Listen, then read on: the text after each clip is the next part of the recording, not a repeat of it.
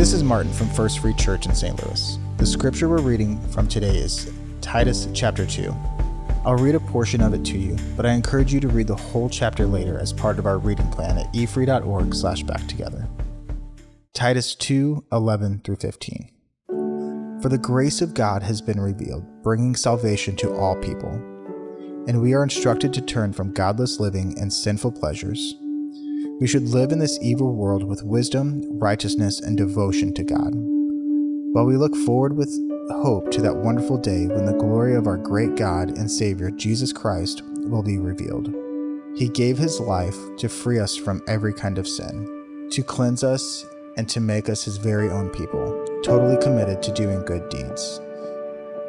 You must teach these things and encourage the believers to do them. You have the authority to correct them when necessary, so don't let anyone disregard what you say. Take a few moments of quiet reflection to think about these questions. What sinful pleasures are you still holding on to?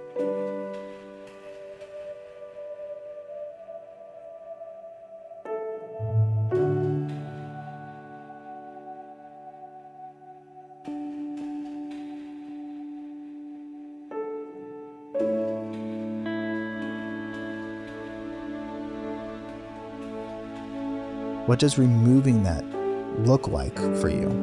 Is it deleting an app or apps on your phone? Is it moving to a more public area when using your computer?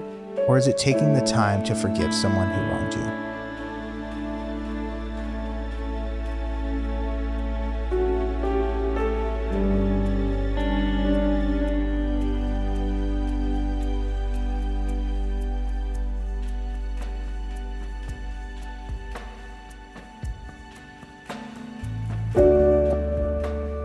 Where do you need to show Christ in your life? School, work, your home?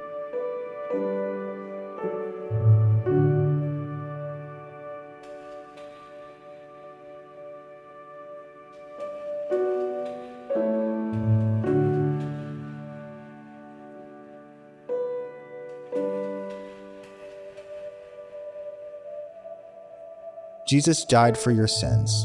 What does that mean for you? What sin do you need to confess today?